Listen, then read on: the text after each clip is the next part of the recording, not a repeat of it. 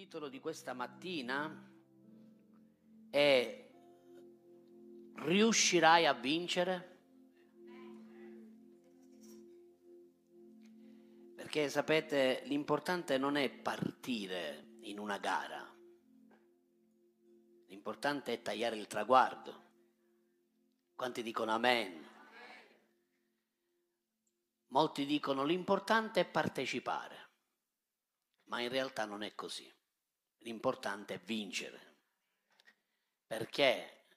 Perché quando tu dici, vabbè, l'importante è partecipare, è perché ti devi consolare, ti devi autoconsolare, dici, eh, vabbè, pazienza. No. Se c'è veramente uno spirito agonistico e se tu ti sei allenato per arrivare al traguardo, tu vuoi arrivare al traguardo e tagliare quel traguardo e vincere. Amen. Così il Signore desidera fare nella tua vita, fare di te un campione.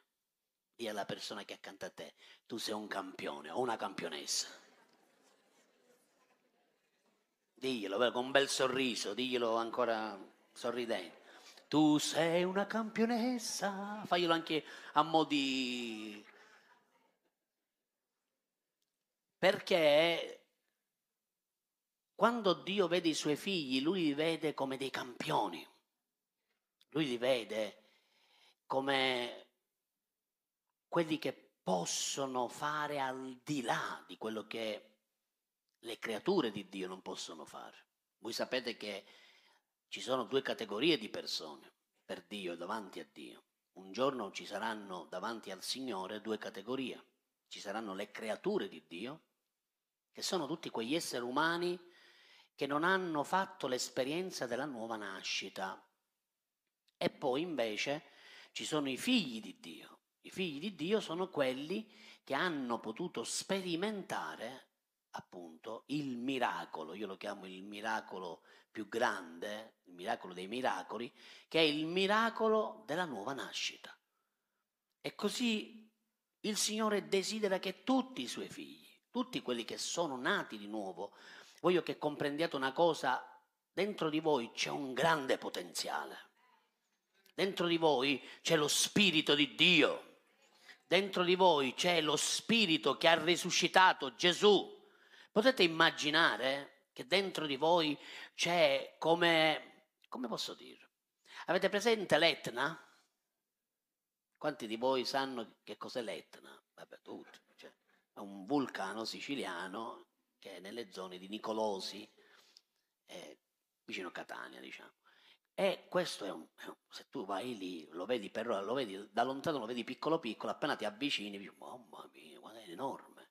Io sono stato per lavoro, qua prima di entrare a tempo pieno per il Signore, a lavorare nella zona di Catania e ad albergare proprio in un albergo vicino Tremonzelli, vabbè, andiamo adesso a capire dov'è, è una provincia di Catania e lì vedi, vedi l'Etna, dice mamma mia, è incredibile quanto è grande, da lontano sembra piccolo piccolo, invece poi quando ce l'hai quasi di fronte dici, ecco, dentro di voi è come se ci fosse l'Etna dentro che sta calmo calmo, calmo calmo, calmo calmo, però quando inizia a eruttare con la sua lava, e inizia questo potente dentro di lui inizia a bollire, no? quando, come quando tu devi digerire, devi fare un... un e così è l'Etna, no? Io me lo immagino a volte questo povero monte messo là che gli hanno dato da mangiare male e ogni tanto, ecco, dentro di te, dentro di me c'è la potenza di Dio. Faccio ridere, però la verità è questa, che dentro di te non c'è un Etna, dentro di te è come se ci fossero mille centrali elettriche, mille vulcani come l'Etna, amen, perché dentro di te c'è lo Spirito Santo, quanti dicono amen? Se tu sei nato di nuovo, lo Spirito Santo è dentro di te. Lo Spirito di Dio, puoi, puoi immaginare che lo Spirito Santo è dentro di te. E lui vuole fare smisuratamente Lui ti vuole portare al punto di fare cose che tu mai avresti pensato di riuscire a fare.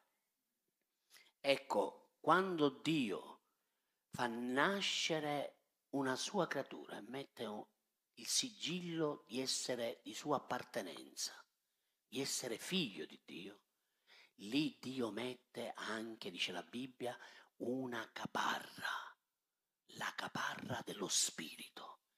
Questa caparra che cos'è? Se non la potenza di poter riuscire ad adempiere il proposito di Dio. Ecco perché quando tu ti guardi allo specchio, tu devi dire sei un campione. Sì o no? Eh, non è che perché non hai più gli addominali non sei più un campione.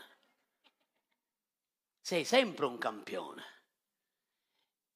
Perché tu ti vedi, diciamo, nell'esteriore, ma nell'interiore il tuo spirito è forte, è tutto palestrato, perché tu lo stai cibando, lo stai allenando, lo stai fortificando. Quanti dicono amen? Ora andiamo in Atti capitolo 2 verso 41 fino al verso 43. Ecco come possiamo fortificare il nostro spirito. Vediamo qui che la nascita della Chiesa, dopo il giorno di Pentecoste, cioè praticamente lo Spirito Santo scese non soltanto dentro di loro, ma anche sopra di loro, per poter realizzare il piano di Dio. E subito la Bibbia dice che circa 3.000 persone, dillo 3.000, quante? 3.000, circa 3.000. Aspetta, consideriamo soltanto gli uomini. Quando qui lo scrittore scriveva, lui si riferiva a 3.000 uomini, non considerando le donne o i giovani, quindi erano molti di più di 3.000. Però 3.000 uomini che accettano Gesù e vengono inseriti, guardate cosa dice, quelli che accettarono la parola e furono battezzati, in quel giorno furono aggiunte a chi? A chi furono aggiunte? Dove furono aggiunte?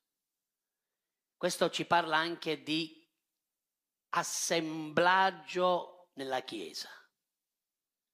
Quando tu ricevi Cristo, non puoi più vivere senza una chiesa. Hai bisogno di inserirti in una chiesa, devi essere aggiunto a una chiesa. Di amen. Circa 3.000 persone. Verso 42. Essi erano perseveranti nell'ascoltare l'insegnamento degli apostoli, nella comunione fraterna, nel rompere il pane, cioè non è che avevano il pane con l'olio, diciamo, quando qui parla di rompere il pane parla della comunione, della cena del Signore. E poi nelle preghiere. Ognuno di loro era preso da grande trimo- timore.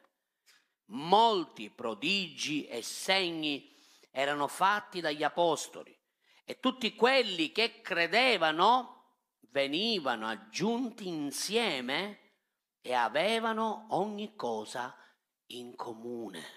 Wow!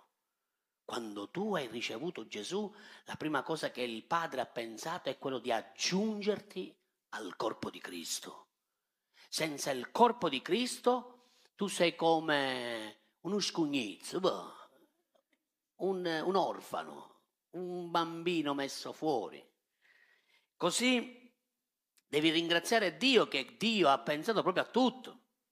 Dio ha pensato a farti nascere di nuovo, a battezzarti con lo Spirito Santo, a mettere la caparra dello Spirito dentro di te, quindi a mettere questo grande potenziale dentro di te e poi anche ha pensato a inserirti in una casa, in una famiglia, la sua chiesa, la sua famiglia, il suo corpo. E la Bibbia dice che loro erano perseveranti. Che bella questa parola. Perseveranti, costanti.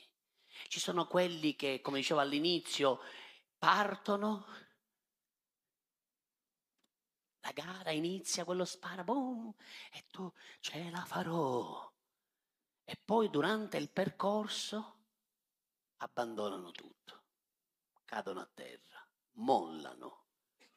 Questo perché? Come mai molti sono i chiamati e pochi gli eletti? Se volete c'è un libro che ho scritto, dalla chiamata all'elezione, questa è pubblicità però. Gesù ha affermato questo, che molti iniziano il cammino bene, molti iniziano il cammino cristiano con zelo, Molti, a volte io vedo persone che accettano Cristo e se parli con loro devono prendere il mondo e metterlo sottosopra. E io dico, eh, vedremo fra qualche anno. Perché? Perché poi a motivo della poca perseveranza iniziano a rallentare. Iniziano piano piano, piano piano a rallentare fino al punto di abbandonare. E guardate cosa ha scritto Gesù, ha detto Gesù, ha fatto scrivere il nostro Signore in Marco capitolo 4, verso 14 dalla regia, dai testi, adesso loro metteranno questa scrittura lì. Marco 4, 14 dice il seminatore semina la parola. Quelli che sono lungo la strada sono coloro dei quali è seminata la parola. E quando l'hanno udita subito viene Satana e porta via la parola seminata in loro. Così quelli che ricevono il seme in luoghi rocciosi sono come coloro che odono la parola, la ricevono subito con gioia. C'è gioia, tu ricevi la parola di Dio, sei in chiesa, esci da qui, wow, alleluia, meraviglioso. Ma quando vengono le tribolazioni, le persecuzioni, causa della parola, perché c'è da definire che vengono persecuzioni e tribolazioni che a volte non sono a motivo della parola, sono perché magari ci sono delle porte aperte nella nostra vita, ma quando è anche a motivo della parola, a causa della parola, dice la Bibbia subito si sviano. È come se perdessero la gioia, è come se perdessero la forza, dice no, Basta, butto la spugna, non è cosa per me. Ci ho tentato, ci ho provato. Ma sapete, quando si parla di agonismo, tu non puoi, un agonista non può dire no, non ce la faccio, no. Uno che è ben allenato e che ha fatto un po' di agonismo sa bene che deve sacrificarsi di più se vuole arrivare a tagliare il traguardo. E altri, dice Gesù, sono quelli che ricevono il seme tra le spine, cioè coloro che hanno udito la parola. Ma poi, guardate, gli impegni mondani, le ricchezze, l'avidità delle altre cose, penetrati in loro, soffocano la parola, che così riesce infruttuosa. Immaginate tu accetti la parola di Dio che è Gesù, nasci di nuovo, il Signore ti, ti sigilla col suo spirito, ti dà il suo potenziale un potenziale soprannaturale, un potenziale che vuole fare smisuratamente nella tua vita, arriva la prima persecuzione, la fidanzata mi ha lasciato, allora non ci vado più in chiesa. Come, come non ci vado più in chiesa? Cioè, che c'entra? Cosa c'entra se la fidanzata ti lascia? Anzi, di più devi andare in chiesa, così ti fortifichi, così il Signore guarisce il tuo cuore, così il Signore ristora la tua anima. Amen. A volte questa vita del credente, che Paolo e tutti la paragonano a una competizione, a una gara, io sempre dico, la vita del cristiano non è una gara di velocità, non è a chi arriva prima, è chi arriva, a chi taglia il traguardo, a chi arriva fino alla fine. Un giorno un uomo di Dio mi disse, l'importante non è iniziare, l'importante è anche come finisci, perché tu puoi iniziare bene e finire male, ma è importante che tu inizi bene il tuo percorso, il tuo cammino, la tua corsa, la tua maratona, la tua gara di resistenza e inizi a fare sul serio con Dio. Fare sul serio con Dio significa che siccome sai che sei in una gara e che stai andando controcorrente al sistema di questo mondo e stai perseverando e allenandoti, non puoi smettere di allenarti, non puoi smettere di fare una giusta dieta di alimentazione, quindi parlo di parola di Dio. Non ascoltate tutto e tutti, tutto quello che c'è in giro, non ascoltatelo. Fate una bella dieta spirituale, cibatevi del puro latte della parola, cibatevi del cibo solido che viene dalla parola di Dio. Non mangiate cose putrefatte, non mangiate cose inacidite, non mangiate cose che sono ammuffite, non mangiate cose che sono scadute, ma cibatevi bene. Quando dovete ascoltare la parola di Dio dovete sapere da quale fonte viene la parola. La vita del credente quindi è paragonata. E lo leggiamo, guardate ancora, questo dovevo dire dopo, ma lo dico anche ora, prima Corinzi 9:25 per favore, prima Corinzi 9:25, Paolo dice chiunque fa l'atleta è temperato in ogni cosa. E quelli lo fanno, dice Paolo, per ricevere una corona corruttibile, una medaglia. Sapete, io ho qualche medaglia qualche coppa ce l'ho pure, perché ho fatto agonismo nella mia vita, ero molto bravo anche. Ho fatto campionati regionali, italiani, europei, me la cavavo. Per ora sono tutte prese di ragnatele, messe nello sgabuzzino, abbandonate lì. Ma noi quando riceveremo una corona, la nostra sarà incorruttibile tutti quelli che taglieranno il traguardo, sarà una corona incorruttibile. Amen. Qualcuno sta dicendo veramente che sì, sì. Cioè, non è che perché ora ho la pancia, che la tartaruga si è girata. Stiamo parlando di vent'anni, trent'anni fa. Ora, ancora Paolo, guardate cosa dice a suo figlio Timoteo, seconda Timoteo 2,5, questo ve lo dico dal mio cuore anche, guardate.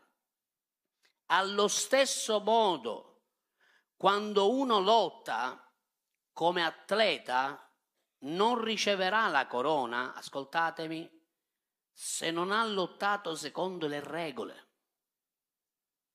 Tu non puoi procedere la tua gara, il tuo cammino da cristiano secondo le tue regole, secondo come ti pare e piace a te. No, tu hai delle regole a cui devi adattarti. Dillo, mi devo adattare. Mi devo adattare alle regole che Dio dà nella sua parola. Le sue regole sono dei principi fondamentali che ti permetteranno di arrivare alla fine del traguardo e tagliare quel traguardo. Uno di questi principi è camminare per fede. Eh, cioè tu non puoi dire oggi ho fede, domani no. Oggi credo in Dio che Dio può fare un miracolo e domani vabbè lasciamo stare. Vuol dire che no, questi lo possono dire quelli che non conoscono il Signore, ma tu che conosci il Signore e sai che Lui è il Dio dei miracoli, tu puoi credere, devi continuare a credere, devi perseverare e anche quando il fico non darà il suo frutto e anche quando la vigna sarà infruttuosa e anche quando il terreno sarà arido, tu continuerai a dire la mia fiducia è nel Signore. Sempre. Perché la fede non dipende da quello che tu hai, la fede dipende da, da chi tu stai credendo, a chi stai riponendo la tua fiducia. E Paolo diceva che un atleta deve essere temperato in ogni cosa. Dio, per farti tagliare il traguardo, per farti arrivare alla gara, ti deve temperare, ti deve modellare ti deve rompere. Dì alla persona che è accanto a te, se vuoi tagliare il traguardo devi essere rotto.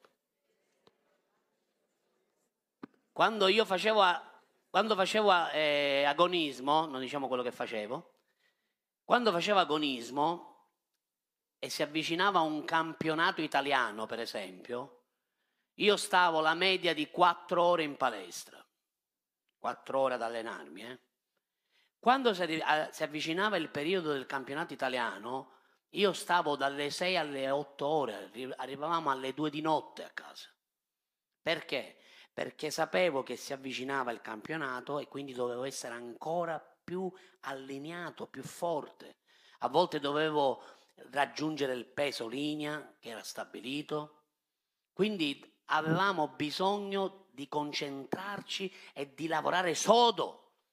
E qui Dio ti sta dicendo, se tu vuoi tagliare il traguardo e vuoi vincere la tua gara, ascoltatemi, la nostra gara non è in competizione con gli altri. Tu non stai gareggiando verso gli altri, vediamo chi arriva prima di noi, vediamo dove arrivi tu e vediamo dove arrivo io. La tua gara è con te stesso. La tua gara, la tua competizione è ma io ce la farò a tagliare il traguardo? Arriverò fino alla fine? Conserverò la fede? Con, conserverò la mia fiducia nel Signore? Conserverò la mia santificazione? Continuerò a camminare in modo consacrato al Signore fino alla fine, fino a quando Lui ritornerà? E se Lui dovesse ritornare ora, come mi trova adesso? Eh, eh, non mi rispondete? È meglio così?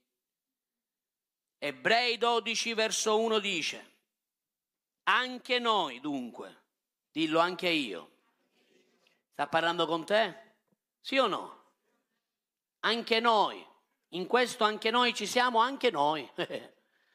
dunque, perché siamo circondati da un così grande numero di testimoni, deponiamo il peso e il peccato che così facilmente ci avvolge e corriamo con perseveranza, ancora qui c'è questa parolina perseveranza, la gara che ci è proposta. Oh, quando tu... Allora, andiamoci un po'... Andiamo un po' indietro. Quando tuo papà e tua mamma,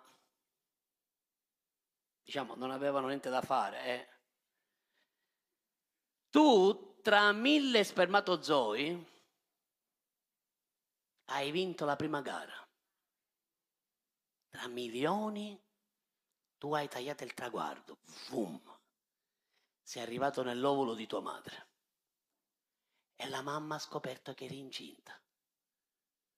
Questo sai perché? Perché Dio aveva già un proposito per te. Per la gara, dice Paolo, per me Paolo, lo scrittore agli ebrei, per la gara che gli è proposta. C'è una gara specifica per te. Non la posso vincere io. Non la può vincere tua sorella o tuo fratello. Non la può vincere tuo marito o tua moglie. La devi vincere te. Per come hai vinto in quel giorno Dio ti sta dicendo io ti ho messo davanti una gara che con perseveranza, lasciando il peso, lasciando il peccato, tu puoi arrivare a tagliare il traguardo. E dice anche come possiamo anche avere il nostro sguardo fisso, come gli atleti hanno lo sguardo fisso. Avete mai visto voi un combattimento di pugilato, per esempio? I pugili appena arrivano là si caricano, hanno lo sguardo fisso, guardano il loro avversario, non guardano niente, non gliene frega niente della folla, dei testimoni, di tutti quelli che possono aver puntato su di lui, perché magari ci sono pure de, delle gare economiche No, no, no, no, no, loro sono concentrati. Io devo arrivare a vincere. Sono concentrati ad abbattere quel pugile, perché sanno che se non lo fanno loro, lo farà quello a loro. E così dice, fissando lo sguardo su Gesù. Non perdere tempo, non disorientare il tuo sguardo, non essere distratto. Concentra il tuo sguardo, non guardare i fratelli, le sorelle, il cognato, la suocera, la mamma, il padre, lo zio, il nonno, no, tu devi guardare Cristo. Non perdere tempo a guardare gli errori che fanno gli altri. Non farti demotivare. Non farti scoraggiare, non farti distrarre da tutto quello che può avvenire attorno a te. Perché tu in questo momento sei su un tatami, sei su un ring, sei lì, devi essere concentrato, devi guardare. E l'unico che puoi guardare, a cui puoi avere fiducia, è Gesù. Lui è l'autore e il compitore della tua fede. Amen. Dice colui che per la gioia che gli era posta davanti, guardate, questo Gesù l'ha fatto scrivere perché vuole dimostrarti che quello che tu oggi devi fare, lui lo ha fatto prima di te. Lui ha guardato alla croce, è arrivato alla croce, ma poi il suo sguardo era fisso verso tutti quelli che lui avrebbe raggiunto. Fissando lo sguardo egli sopportò per la gioia che gli era posta davanti. Qual è la gioia che Gesù ha? Le anime salvate. Perché Gesù ha sopportato e ha tagliato il suo traguardo? Perché Gesù è arrivato alla croce e ha dato se stesso e ha sofferto e ha patito tutto quello che ha patito e ha dato la sua vita come prezzo di riscatto? Per quale motivo? perché lui aveva una gioia davanti. Così come ogni atleta, ogni atleta, eh sì perché dicono che vengo sempre male in queste fotografie, almeno mi metto io come dico io.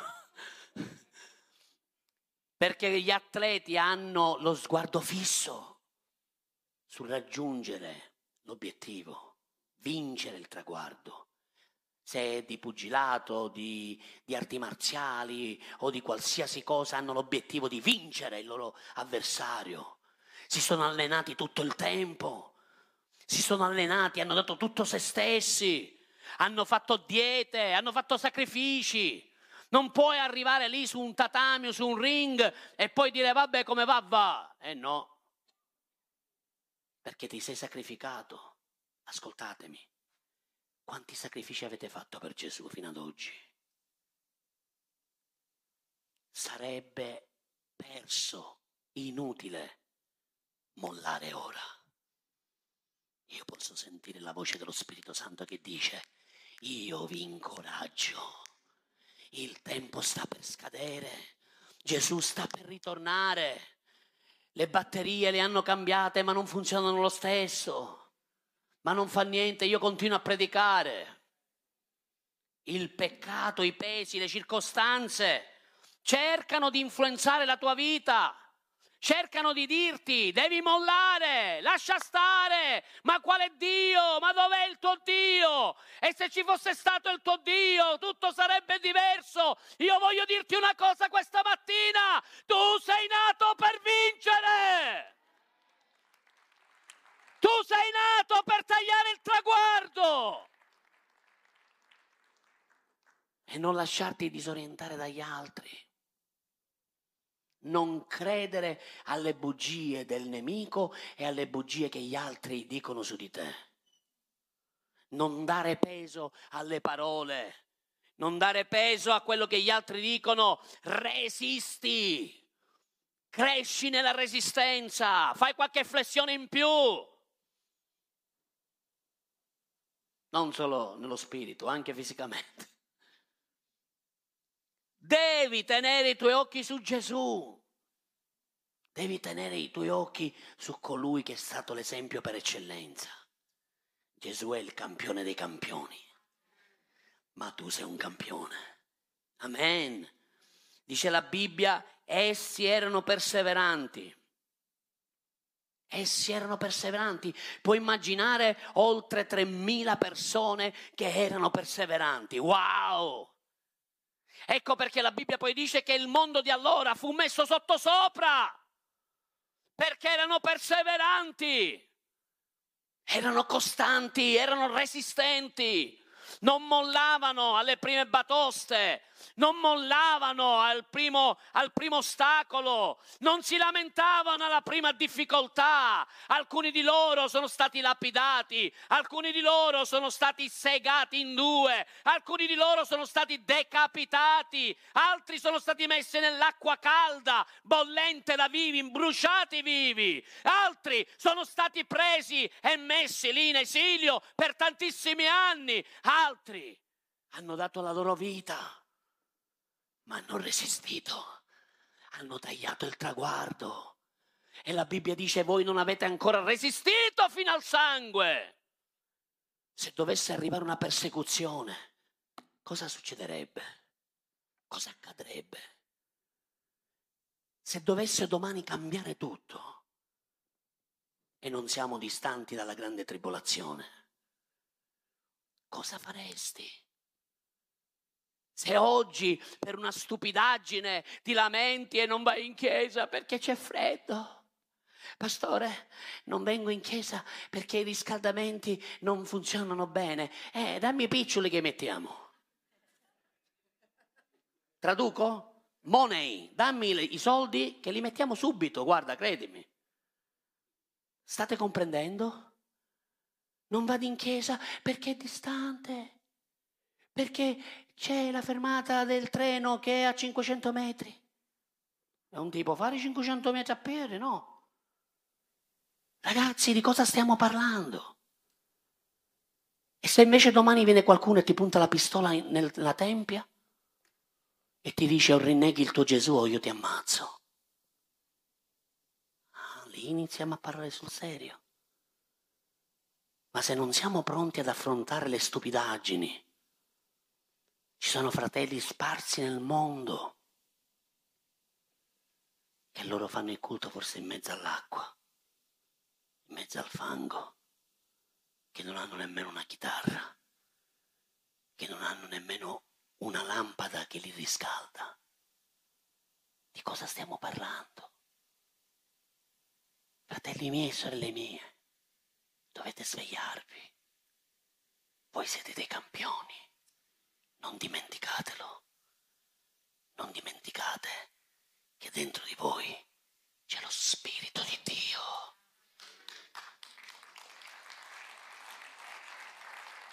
Dentro di voi c'è un potenziale incredibile. Satana non vuole farti credere in quel potenziale. Satana vuole abbattere la tua vita spremerla e buttarla via. Gesù invece vuole forgiarla, vuole plasmarla come il vasaio, nelle, il vaso nelle mani del vasaio, per farne un vaso d'onore, un vaso utile. Erano perseveranti nell'ascoltare l'insegnamento, nel rompere il pane nella comunione fraterna, nelle preghiere. Ora fatemi sfogare un poco. Alcune persone non arrivano a tagliare il traguardo perché sembrano che siano quei campioni che non hanno mai vinto niente. Però se parli con loro sono dei campioni. Credono di essere arrivati all'apice. Alcuni credono che non hanno più di as- bisogno di ascoltare gli insegnamenti. Eh, pastore, ma io ho fatto il corso biblico. E allora devi fortificare il tuo spirito. Come fortifichi il tuo spirito? Ascoltando la parola di Dio. Tu quando mangi, mangi una volta a settimana? Solo la domenica mangi? Sei felice perché oggi mangerai? Perché da sei giorni che non mangi? Ogni giorno fai colazione? Quanti di voi avete fatto colazione questa mattina? Bravi. Avete fatto bene. Ma anche nello spirito dovete fare colazione. Quanti di voi pranzeranno? C'è l'area ristoro se volete, potete mangiare pure lì. Facciamo pubblicità. Quanti di voi stasera ceneranno?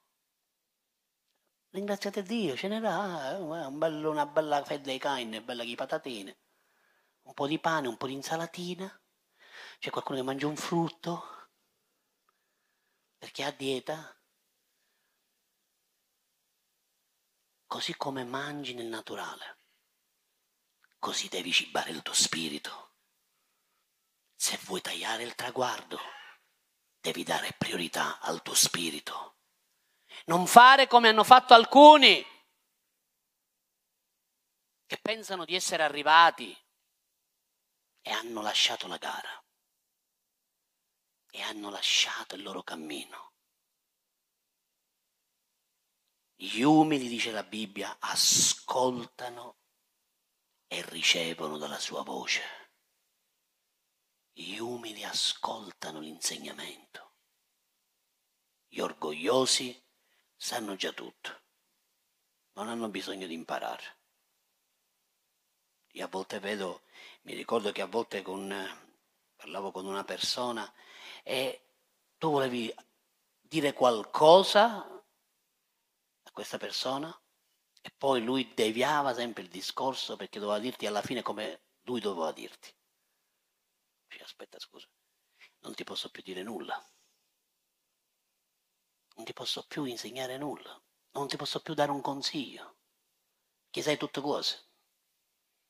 Ma invece gli umili vedranno la gloria di Dio.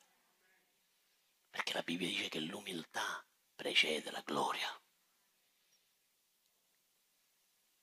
Le ricchezze, l'inganno delle ricchezze la vita mondana. Uno che è atleta sa che non può fare una vita mondana, mentre gli altri vanno in discoteca.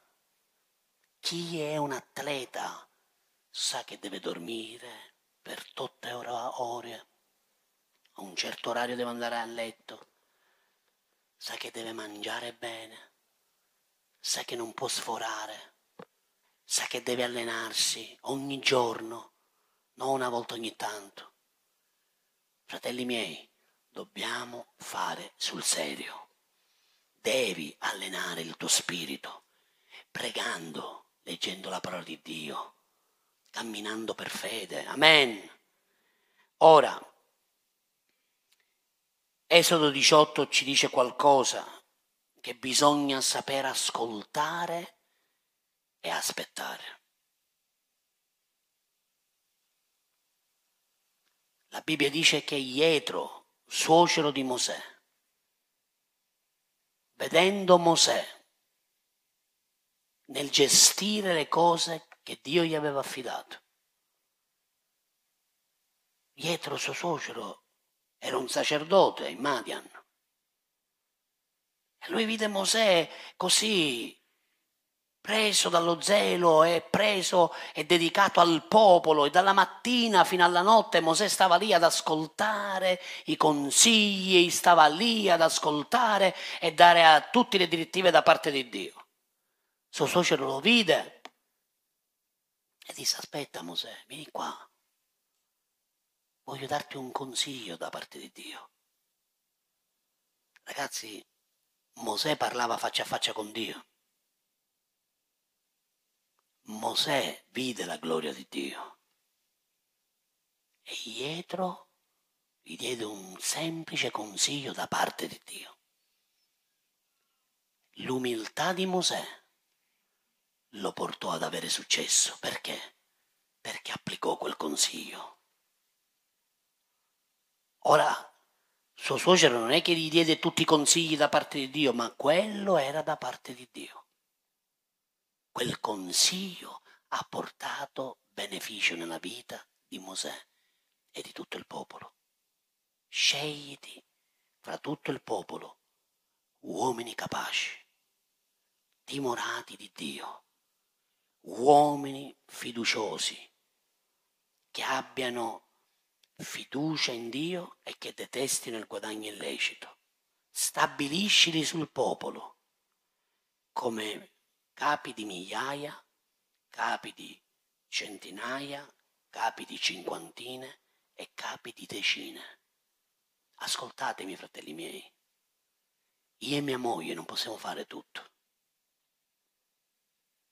Ecco perché la Chiesa più cresce, più ci sono dei pastori che sono accanto a noi, dei supervisori che sono accanto a noi, dei collaboratori che sono accanto a noi, degli assistenti che sono accanto a noi.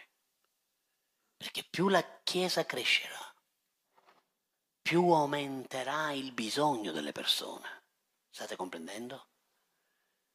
Quindi quando forse il pastore lo vedi passare oltre che se ne sta andando perché è stanco, perché io ieri sera ho ministrato a Lugano, più tardi vado a Verona, mentre tu ti vai a giocare con la PlayStation a casa e ti vai a mangiare un bel piatto di spaghetti, io ho il tempo necessario di distendermi le gambe e ripartire.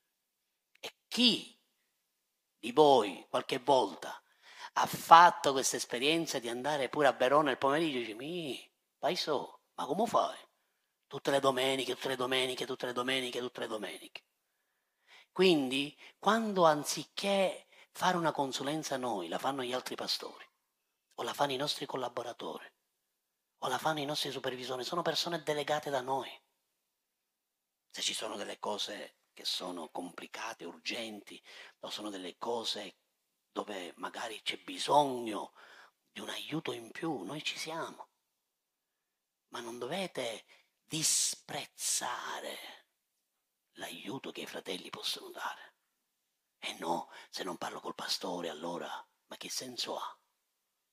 Nella chiesa dove andavo prima faceva tutto il pastore, certo, erano reci cristiane. Eh, è normale. Dieci persone te le puoi gestire. Allora questo ve lo sto dicendo perché? Perché l'importante è saper ascoltare. Quando Dio ti parla, Dio ti può parlare anche con un bambino. Se tu hai un cuore puro e umile, Dio può parlarti. Amen. Ora Luca 8, 18, guardate, andiamo verso la conclusione. Luca 8, 18. Per perseverare abbiamo bisogno di far crescere la nostra fede. La fede viene dall'udire, l'udire la parola di Dio. Quanti dicono amen? Ora Gesù qua dà una bella direttiva, guardate cosa dice il Signore. Luca 8, 18 dice, attenti Dunque, a come ascoltate, a come ascoltate, non a cosa ascoltate. È diverso. Il come eh, ti riguarda. Sei tu che decidi con quale attitudine ascoltare. State comprendendo? Io posso parlare a una persona, come tante volte mi capita, gli do una direttiva da parte del Signore, poi quella persona ascolta con un'attitudine di orgoglio o di indipendenza, cioè praticamente io ho sciupato fiato, che poi esce dalla porta e fa esattamente tutto quello che vuole. Ma se tu mi hai chiesto un consiglio, una direttiva. Se tu mi hai chiesto una consulenza e io un'ora prima ho pregato per te e dico Signore, preparami, cosa devo dire a questa persona? Cosa vuoi consigliare a questa persona? E poi io ti do una parola e tu fai esattamente tutto contrario. Vuol dire che stai ascoltando con un'attitudine sbagliata. E Gesù poi disse, perché a chi ha sarà dato, ma a chi non ha, anche quello che pensa di avere, gli sarà tolto. Perché una persona che non sa ascoltare è una persona che non ha ricevuto nulla. Perché tutto quello che tu ricevi lo puoi ricevere per fede. E se non sai ascoltare, la tua fede non è cresciuta. Amen. E ancora, Marco 12, 28. Marco 12, 28. Adesso vi do una breve rivelazione da parte del Signore. Qual è il primo comandamento? Ditelo. Qual è il primo comandamento? Ama il Signore Dio tuo. È vero? Sbagliato. Il primo comandamento è ascolta Israele. Dì alla persona che è accanto a te, ascolta Israele. Il primo comandamento non è ama il Signore Dio tuo. Eh, l'ho detto che era una rivelazione. È ascolta Israele, ascolta bene. La traduzione originale dice ascolta bene Israele. Perché se tu non sai ascoltare, come fai a innamorarti di Dio? Come puoi innamorarti di Dio se non hai fede? Perché tutto quello che noi facciamo lo facciamo per fede. Quindi prima di innamorarti di Dio devi saper ascoltare, devi ricevere. E Romani 1,17 dice che la fede viene, Romani 10, 17 dice, la fede viene dall'udire e l'udire si ha per mezzo della sua parola. Ora voglio dirvi l'ultima cosa e così poi ci alziamo. Per gli ebrei c'è una grande differenza tra udire e ascoltare. Per gli ebrei ascoltare è molto più di sentire un rumore. Io oggi vi sto insegnando, sto predicando, vi sto trasmettendo qualcosa da parte di Dio e tu forse sei là che mi guardi e pensi i cannelloni saranno buoni. Quando finisce, così vado a mangiare. Quindi senti il ronzio delle mie parole, ma non hai capito il senso delle mie parole. Ora per un ebreo, quando Gesù disse ascolta Israele, Gesù stava dicendo non devi sentire il ronzio della voce di Dio. Ascoltare, udire, elaborare nella mente far scendere nel cuore, ripetere le cose udite e poi metterle in pratica. Oh, guarda che c'è tanta differenza da come noi pensiamo che sia la parola ascoltare. Eh? Per noi ascoltare, ehi, prendi quella cosa di là. Moglie ogni tanto quando vado a fare la spesa mi dice, ehi, vai a comprare quel detersivo per i piatti. Cosa? Detersivo per i piatti, mi dice il nome, nemmeno lo capisco. Poi vado da quel sapone, facciamo pubblicità a quel sapone. Mi metto nella parete di tutti quelli che sono i detersivi e dico aspetta, ora quale piglio? Cioè, qual era? Perché tra tutti questi, quale voleva? Cioè, che poi se ne compri uno, ah, cosa hai preso? Questo non c'entra niente, questo è per il bagno. quando tu ascolti attentamente, tu lo elabori nella mente, cioè ti rimane impresso nella mente, poi scende nel cuore, al punto che poi devi saperlo anche ripetere. Dio ti dice io ti amo. E tu non è che capisci io ti amo.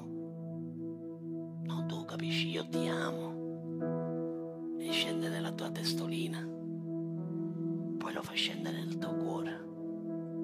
E poi dice, mi sembra di aver capito che lui mi ha detto che mi ama. Allora poi inizi a camminare, a vivere la tua vita felice, perché sai che lui ti ama. State comprendendo? Udire invece è sentire il ronzio, il rumore. E tu, ah sì, ok, ma cosa ha detto poi non lo so.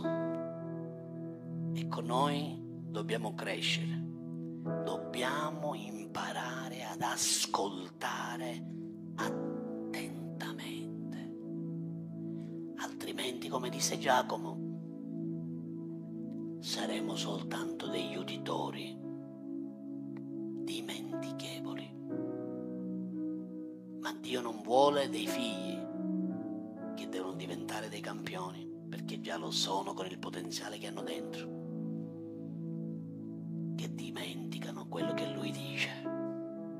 Oggi, se ascolti la sua voce, non indurire il tuo cuore.